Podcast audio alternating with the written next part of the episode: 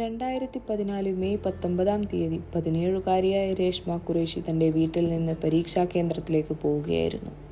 പിന്നീടെല്ലാം ഒരു മിന്നൽ പോലെയാണ് സംഭവിച്ചത്. കുറെ പുരുഷന്മാർ അവളുടെ നേർക്ക് പാഞ്ഞു ചെന്നു. അവളെ ബലാത്കാരമായി കടന്നു പിടിച്ചു മുടിയിൽ പിടിച്ചു വലിച്ച് നിലത്തേക്ക് തള്ളിയിട്ടു. എന്നിട്ടവർ നിസ്സഹായയായ അവളുടെ മുഖത്തേക്ക് ആസിഡ് ഒഴിച്ചു. അവൾ ജീവച്ചവം പോലെ നിന്ന് കത്താൻ ആരംഭിച്ചു.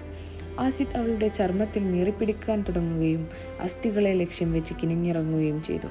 എന്നാൽ അതിനവളുടെ ഹൃദയാഗ്നിയെ അമർച്ച ചെയ്യാൻ കഴിഞ്ഞില്ല. ദുരന്തത്തിൽ നിന്നും ദുരിതത്തിൽ നിന്നും ഉണർന്നെണീറ്റ രേഷ്മ ആസിഡ് ആക്രമണത്തെ അതിജീവിച്ചവരിൽ ന്യൂയോർക്ക് ഫാഷൻ വീക്കിന്റെ റാമ്പിൽ ആദ്യമായി കാലുകുത്തുന്ന വ്യക്തി എന്ന നിലയിൽ ആഗോളതലത്തിലുള്ള വാർത്താ തലക്കെട്ടുകളിൽ ഇടം നേടുകയും പ്രശസ്തമാവുകയും ചെയ്തു. ഇന്ന് രേഷ്മ രാജ്യാന്തര anti acid sale activist vlogger model make love not സ്കാസിന്റെ പ്രത്യക്ഷമുഖം എന്നീ നിലകളിൽ തന്നെ പോലെ ആസിഡ് ആക്രമണത്തെ അതിജീവിച്ചവരുടെ ശാക്തീകരണത്തിനു വേണ്ടി അക്ഷീണം പ്രവർത്തിക്കുന്നു.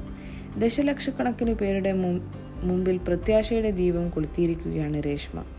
മുംബൈയിലെ ചേരി പ്രദേശങ്ങളിൽ നിന്ന് വരികയും നീതിരഹിതമായ ഒരു ലോകത്ത് അപരിഹാര്യമായ അനിഷ്ട സംഭവങ്ങളെ അതിജീവിക്കുകയും അവയെ മറി മാറ്റിമറിക്കാൻ ധൈര്യം കാണിക്കുകയും ചെയ്ത ഒരു യുവതിയുടെ കഥ പറയുന്ന ഞാൻ രേഷ്മ പ്രചോദിപ്പിക്കുന്നതും ജീവിതത്തിലുള്ള അടിസ്ഥാന വിശ്വാസം ഊട്ടിയുറപ്പിക്കുന്നതുമാണ്.